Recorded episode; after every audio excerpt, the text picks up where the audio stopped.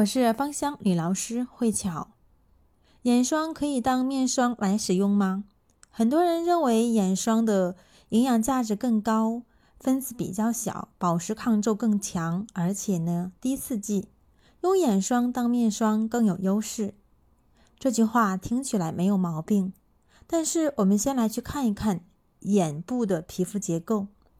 眼部的皮肤的厚度是面部的四分之一，承受力度比较弱，所以平时涂抹眼霜更建议用无名指来去涂抹，更不容易让皮肤受伤，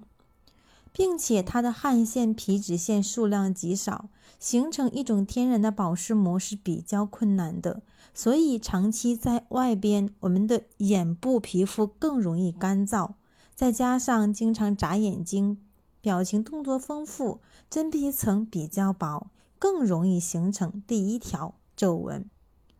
当形成了第一条皱纹，除了以上的原因之外呢，也说明身体的另外一个情况，胆经的功能衰弱的一个表现。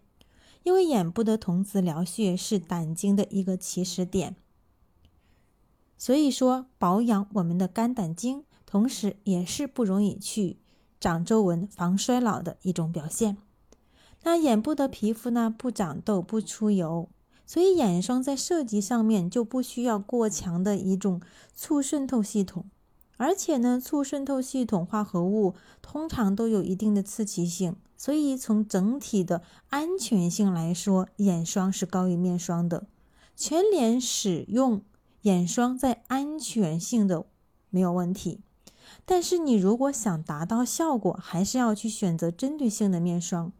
促渗透系统弱，代表了穿透性也比较差。